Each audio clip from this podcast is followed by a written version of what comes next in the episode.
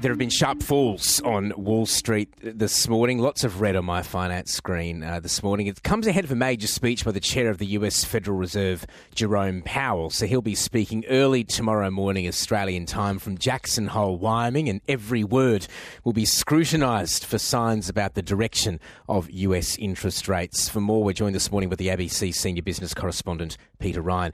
Uh, firstly, Peter, and uh, good morning. A lot of listeners might be asking why Jackson Hole and what's so special about this location. It's not often we uh, we hear about Jackson Hole unless Jerome Powell's connected to it.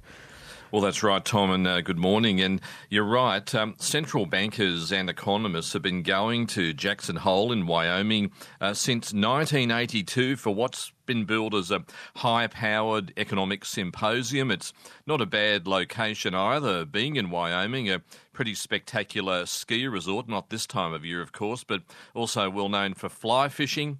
In US culture, it was once an outpost for the Wild West. Maybe appropriate given the challenges of the global economy and some of the characters that come out of that economy. It was once so remote that it was a go to hideaway for outlaws.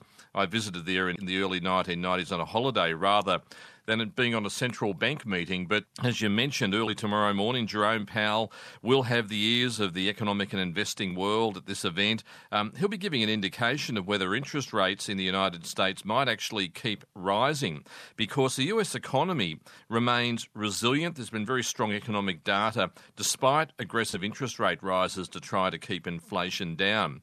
Australia's outgoing Reserve Bank Governor Philip Lowe will also be at Jackson Hole along with other central bankers on what appears to be Mr Lowe's final overseas trip.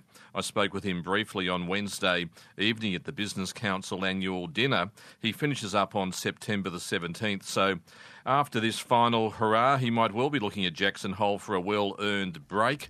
Rather than slicing and dicing economics, he might actually end up being on the golf course, which I understand he prefers. Yeah, well, fly fishing after your wrap of Jackson Hole. I want to go and visit it as well, Peter Ryan. But uh, look, you've had a busy week interviewing CEOs as part of the company reporting season. And uh, look, one big one Qantas CEO Alan Joyce, you've spoken with him. He's delivered a final monster profit for the airline. That's right. Doesn't matter what you say about Qantas and Alan Joyce. This is a spectacular profit turnaround given what the airline and the rest of the world's been through over the last three years.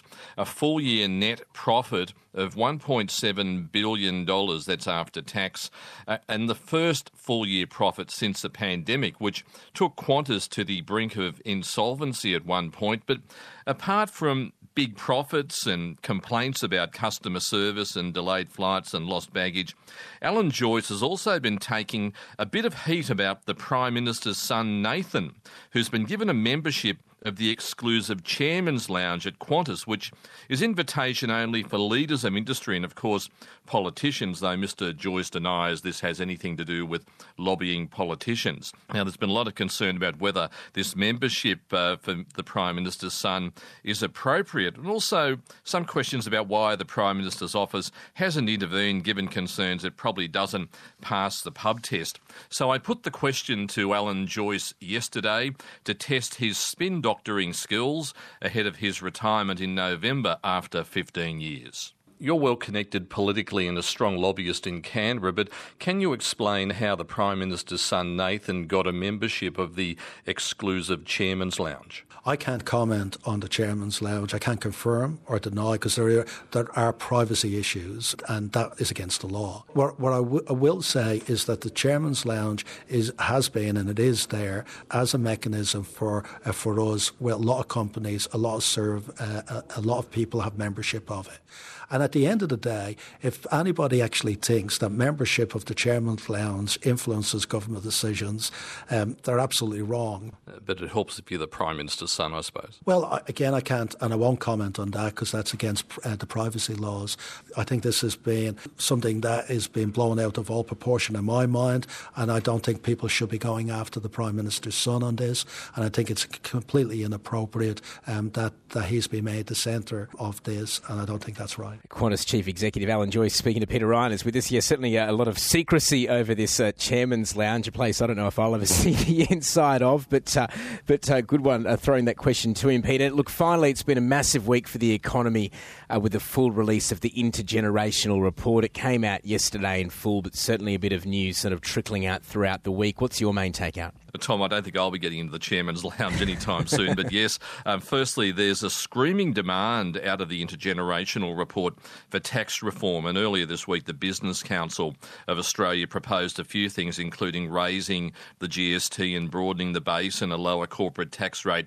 Earlier this week, a theme that's resounded over the years. Of course, both ideas have been rejected by the Treasurer and the Prime Minister. They want to do bite sized economic reform. But with uh, budget deficits, uh, according to the intergenerational report, remaining for the next four decades, there's a growing need to raise more tax revenue beyond the personal tax take, which actually accounts for 60% of tax revenue.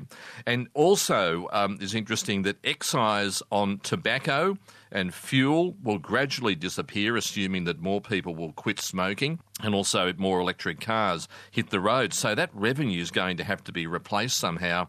And also, as we were mentioning yesterday, as renewables take off, and iron ore and coal are gradually phased out, um, there's going to be a massive loss of revenue from those tax receipts on those commodities exports. And so there's going to have to be a replacement on that with uh, renewables.